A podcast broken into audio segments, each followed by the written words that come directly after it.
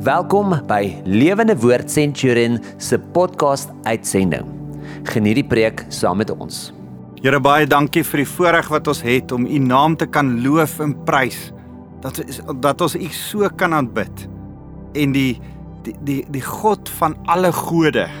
Here geen ander God is God behalwe U nie. U is alleen God. U is groot en waardig om geëer te word. En Here, daarom wil ons nou kom. Vader, ons wil U kom verheerlik in alles wat ons sê en doen. Dankie vir 'n tyd wat ons net so so kan rustig word en kan weet, Here, uit U woord uit praat U met ons harte.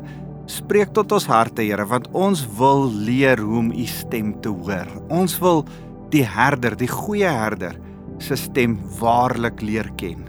Ons eer U Here Jesus. Amen. Nou, uh, dis vir my so lekker om weer saam met jou te kuier. My naam is Wouter van der Merwe en ek is van Lewende Woord Centurion. Onthou tog dat jy met my kan kommunikeer. Jy kan vir my 'n e e-pos stuur by wouter@lewendewoord.co.za en uh, op so 'n manier kan ons met mekaar uh lekker gesels. Ek wil graag met jou gesels vandag oor die die dit wat ons die laaste paar weke oor met mekaar praat en dit is hoe om die Here se stem te hoor. Ek is besig met hierdie ding van eh, ek ek het 'n groot ding dat elke mens die Here se stem hoor. Ek's besig om my gemeente en daarmee saam met jou uh net te gesels oor oor hoe om dieper in te druk daar in the the secret place of the most high. Daai daai um skuilplek van die allerhoogste wat uh Psalm 91 vers uh, vers 1 van praat. En as ons oor dit gesels gesels en vir mekaar sê van daar af kom jou oorwinnings. Van daar af moet jy jou daaglikse stryd stry en en sien jy die oorwinnings wat God vir jou behaal. As as ons dit vir mekaar sê, dan sê ons vir mekaar, "Hey, daar's 'n manier om weg te kruip." En en en ons het so 2 weke terug vir mekaar gesê, dit begin by wedergeboorte gelowiges hoor die stem van die Here. Ons het gepraat oor die doping in die Heilige Gees dat jy moet vra, jy moet dors uh Johannes 7 vers 37 na na die Heilige Gees en vir die Here vra om in jou binneste te kom woon en hy sal jou lewendig maak en die lewendige water gee, Heilige Gees. En die Heilige Gees help jou uh het ons vir mekaar verlede week gesê om die stem van die Here baie duidelik te te te hoor want die Heilige Gees is 'n inwonende gees. Maar, maar nou wil ek vir jou sê die die wonderlike ding van om die Here te dien is dat hy jou kan gebruik net soos wat jy is. Hy kan jou in jou gebroke toestand gebruik. Weet jy wat? Hy kan selfs jou gebrokenheid gebruik. Die dinge waar waarmee jy waar waaroor jy stikkend is. Die goed vanuit jou verlede, die seer wat jy het, kan die Here gebruik. Maar die mooi ding is, die al is jy gebroke, wil die Here jou nie gebroke los nie. Die Here wil jou heel maak. Die Here se hart is om jou gesond en heel te kry. Van elkeen van die dinge van jou verlede, van elke seer, van elke uh uh um onvergewingsgesindheid van van elke stuk ding wat daar in jou lewe is is die passie van die Here om jou totaal en al heel te maak. So as ons vir mekaar sê die Here se plan is om jou heel te maak en jy moet die stem van die Here hoor, dan wil ek vir jou sê ek besef dat ons soveel beter die Here se stem kan hoor wanneer ons heel is wanneer ons gesond is, wanneer ons liggaam, siel en gees gesond is. Ek ek weet nie of met dit jou met, met jou ook so gaan nie. Maar met my gaan dit so man as my pinkie seer is. As ek my vinger raak gesny, dan voel dit of my hele liggaam daardeur. Ek ek is nogal klein seerig. En ek is klein seerig het ek agterkom in my liggaam, my siel en my gees. ek kan ek kan so uh, heeltemal ehm um, te betrokke raak. En en as ek nie lekker is in een van daai gebiede nie, affekteer dit die ander gebiede. Dit affekteer definitief hoe ek die stem van die Here hoor as in my siel iets nie reg is nie. En daarom wil ek met jou praat oor heel word, gesond word. En en een van die eerste stappe wat ons moet neem nadat ons tot bekering gekom het, nadat ons besef daar's 'n stil word proses waaroor ons vir 2 weke lank oor gesels het oor oor tegnieke hoe om stil te word en by die Here se voete te gaan sit. Dan wil ek vir jou sê, ek wil jou nou met 'n geestelike um stuk gereedskap help wat jou geweldig kan help in jou stil word voor die Here, jou heel word voor die Here, jou jou pad wat jy saam met die Here wandel. En en dit waarmee ek vandag met jou oor wil gesels is vergifnis. Ek besef dat vergifnis maak jou totaal en al heel. Um vergifnis bring jou by 'n pad waar jy kan so deel met 'n klomp goed, met trots in jou hart, met ander mense wat jou seer gemaak het. Jy het nodig om te vergewe. Hoor wat sê Jesus as hy as hy uit hierdie pragtige gedeelte waar hy die disippels leer bid gesels dan dan dan leer hy hulle eintlik oor heelheid hoe om jouself heel te maak. Dis waaroor hierdie gebed die onsse Vader gaan. As hy praat van u naam moet geheilig word laat die koninkryk kom is als Here laat daar gesondheid in my hart en in my wese kom. As hy as hy sê u wil moet uitgevoer word gee my vandag my daaglikse brood dis Here, laat my vergenoegd wees. Dis dis als goed om te sê, Here, ek wil heel wees voor U. Maar ek wil by vers 12 vassteek waar hy sê: "En vergeef ons ons sondeskuld soos ons ons skuldenaars vergewe." Vergeef ons ons sondeskuld soos wat ons ons skuldenaars vergewe. Die Here sê dat omdat ons vergewe is, moet ons ook vergewe.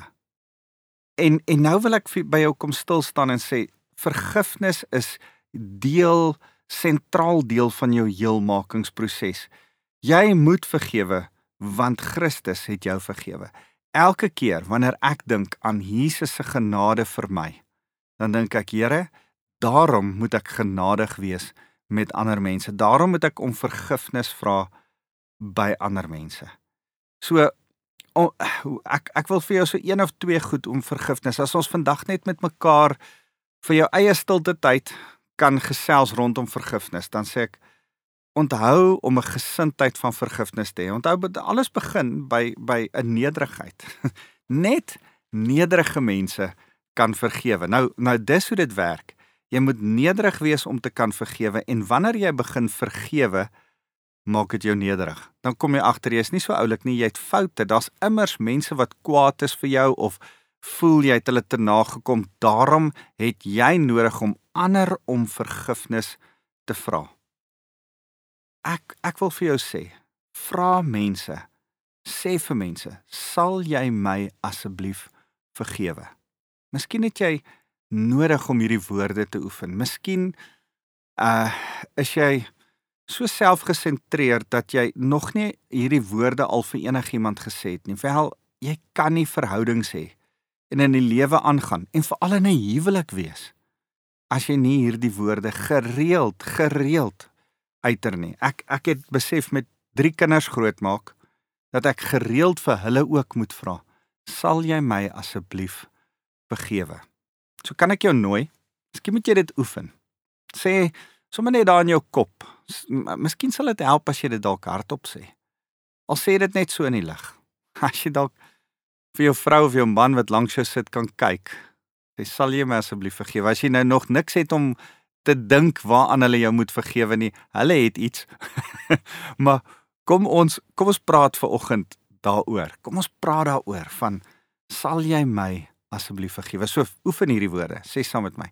Sal jy my asseblief vergewe? Altyd 'n goeie plek. Plek van skoonkom, 'n plek van stil staan en onthou om te vergewe keer jy nie die misdaad of die oortreding of die te nakom van die ander teenoor jou goed nie. Dis nie te sê jy sê wat hulle gedoen het is oukei okay nie. Al stem jy nie daarmee saam nie en al is jy veront, verontreg en al is jy seer gemaak en is al is die die die, die slegste ding teenoor jou gebeur moet jy nog steeds vergewe. Jy moet 'n vergifnis is 'n keuse wat jy maak ten spyte van die omstandighede en ten spyte van die gevolge wat hierdie ander persoon gaan dra.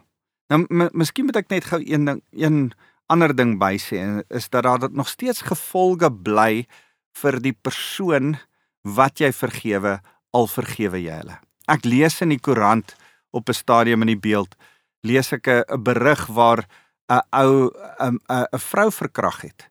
En en nou sit hulle voor die hof en die verkrag die die verkragter sit in die aanklagbank en die een wat verkrag is sit in in die getuienisbank en sy staan op en deel van haar getuienis sê sy ehm um, hoorie ek wil net vir jou sê ek het jou totaal en al vergewe. En die regter maak die massiewe regsfout. Massiewe in my oë 'n 'n absolute etiese en 'n 'n 'n wetlike fout deur in haar uitspraak te sê ons spreek hierdie ou vry omdat die een wat hy die te nagekom het hom vrygespreek het en hom totaal en al vergewe het dan is hy vry om te gaan. En ek stem glad nie saam nie want hierdie persoon het nie net teenoor haar gesondig nie, hy het teenoor God gesondig en hy teenoor die gemeenskap op om, om hom gesondig en is immers 'n risiko vir die gemeenskap. So al het sy hom vergewe, is daar gevolge vir sy dade en moes die regter gesê het, nou moet jy tronkstraf uitdien, ons moet jou in 'n rehabilitasieproses kry, jy moet uit die gemeenskap uitgehaal word want jy is 'n verkragter. Al het jou uh jou jou jou persoon ehm um, die die victim, die slagoffer wat jy gehad het, jou vergewe, moet jy nog steeds jou straf deurgaan. So ek ek ek wil dit pertinent sê. Ek glo met my hele hart. Al al is daar vergifnis, is daar nog steeds gevolge vir jou dade. Ehm um, daar as as jy vrygespreek is deur die persoon, is dit tussen jou en hom. Die ander gevolge wat jy ontlok het, moet jy nog steeds dra. Geweldig belangrik. Maar die feit van die saak is, as ek sê ek vergewe jou, gaan dit oor my hart wat moet skoon kom. As jy sê, my man, ek vergewe jou, dan gaan dit oor jou hart wat skoon en reg kom. En en daarom is dit so belangrik dat ons besef Spreuke 4 vers 23 sê bewaak jou hart meer as enigiets wat bewaak kan word want dit is die fontein van lewe. Dis waar jou lewe vandaan kom en jy uh, gaan geweldig baie lewe en en genot en vreugde en vrede mis as jy nie konstant vergewe nie. Ek ek sê altyd oor vergifnis en ek sê dit baie keer in my personeel vir my personeel by die kerk dan sê ek ouens keep short accounts. Vergewe gereeld. Vergewe mekaar gereeld. Maak jou hart skoon, maar hou jou hart suiwer teenoor ander mense daar daar's so 'n mooi beginsel en ek wil na Hebreërs toe blaai saam met jou Hebreërs ehm um, praat van hierdie van die wortel van bitterheid. Ons moenie toelaat dat daar 'n wortel van bitterheid in ons binneste opstaan nie. Hebreërs 12 vers 15. Ek lees vir jou.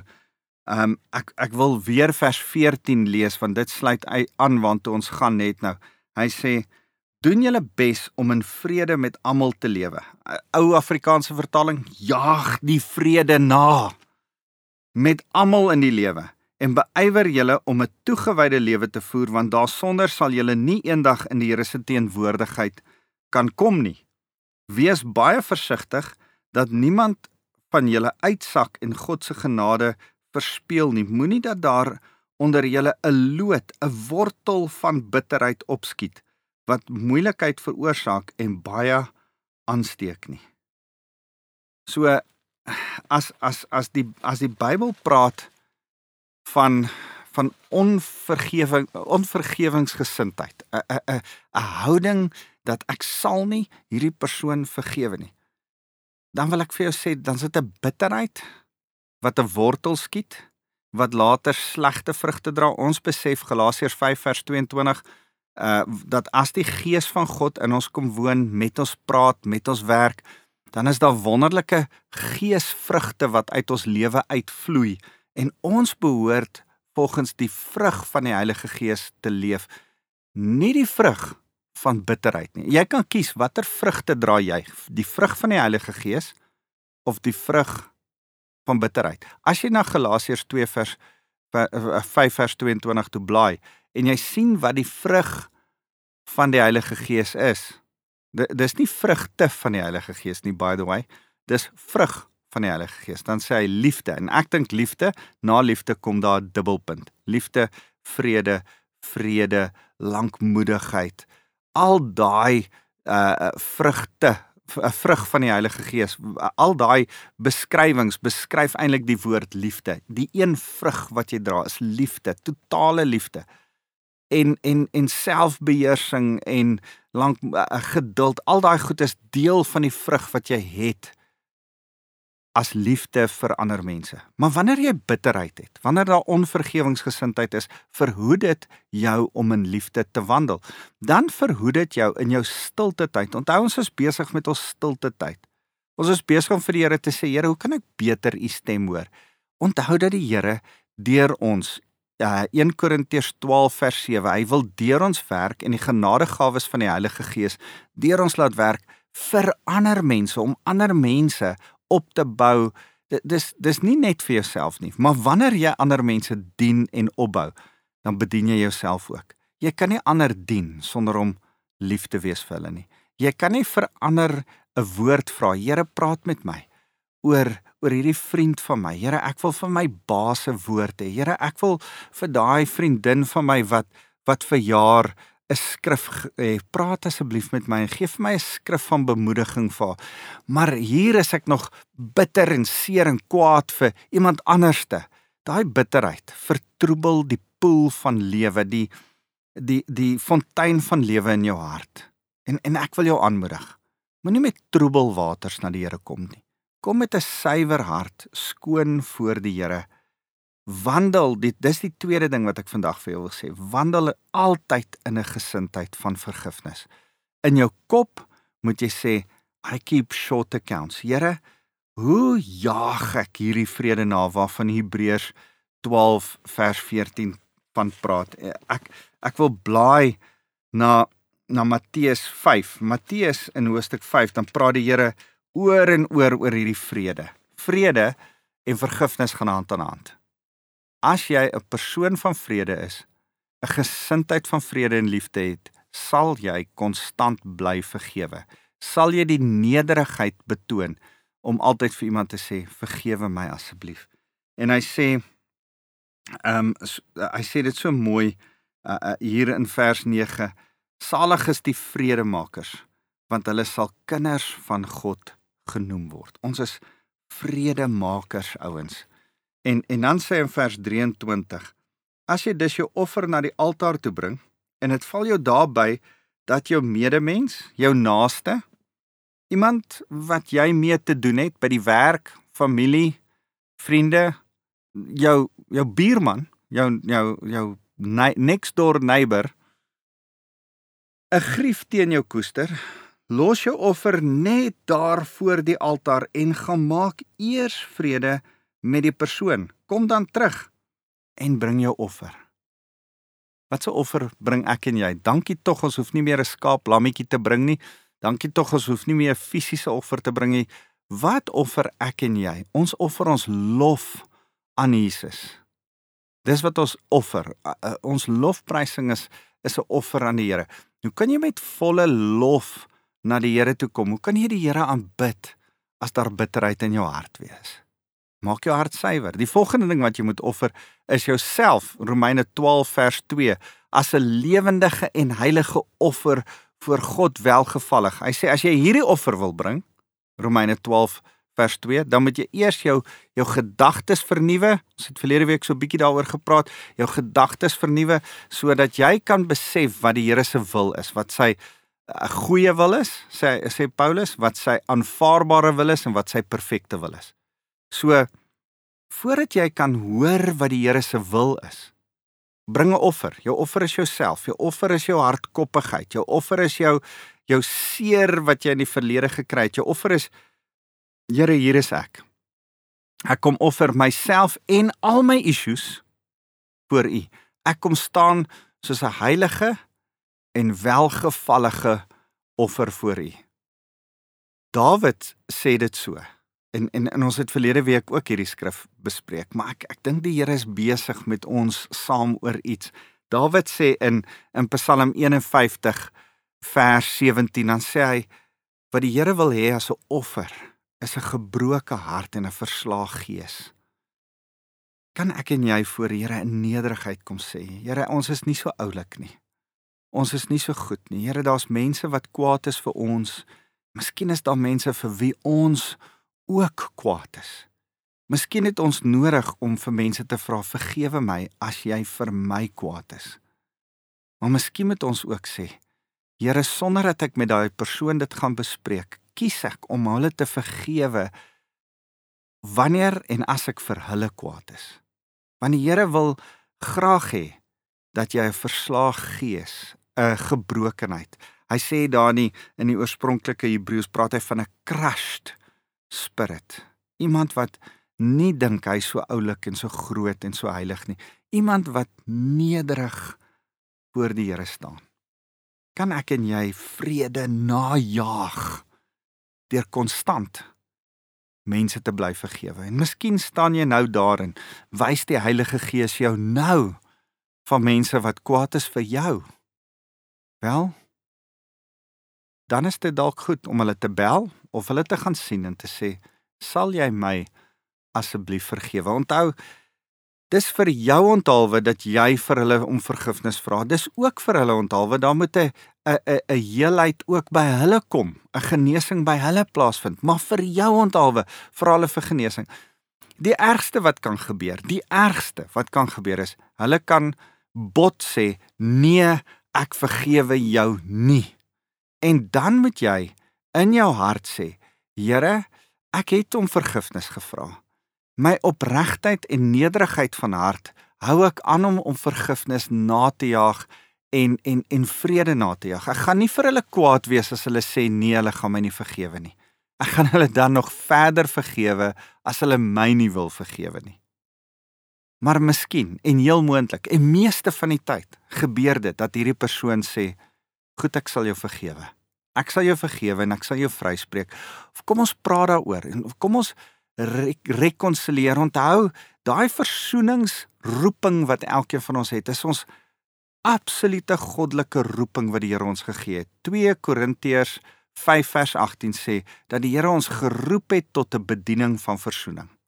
Ons is in die beeld van Christus gemaak. Hy is die versoenaar wat ons met God versoen en ek en jy moet met ander met God versoen, maar ons moet met mekaar ook kan versoen konstant. So Ehm um, al vra mense jou nie om uh, dat jy hulle sal vergewe nie.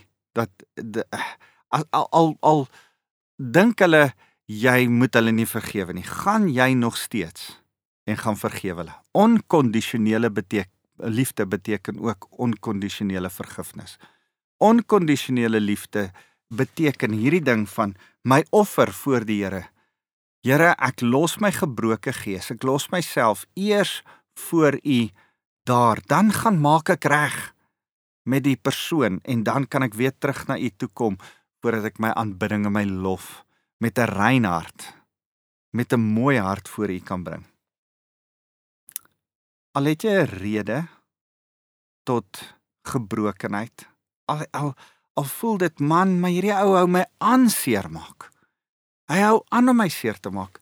Bly vergewe en ek ek wil jou neem na hierdie teksvers en en ek wil eintlik hierdie storie vir jou gelees het. Ek dink tyd gaan ons inhaal, maar ehm um, hierdie hierdie storie in in Matteus hoofstuk 18 is vir my so mooi as uh Petrus, ek waardeer Petrus altyd so. Uh, ten minste sit hy sy voet in dit, dan hoef ons dit nie dit dit doen nie. So Petrus sê Here, hoeveel maal moet ek 'n medegelowige dan vergewe wat iets verkeerds teen my gedoen het, selfs tot 7 maal toe?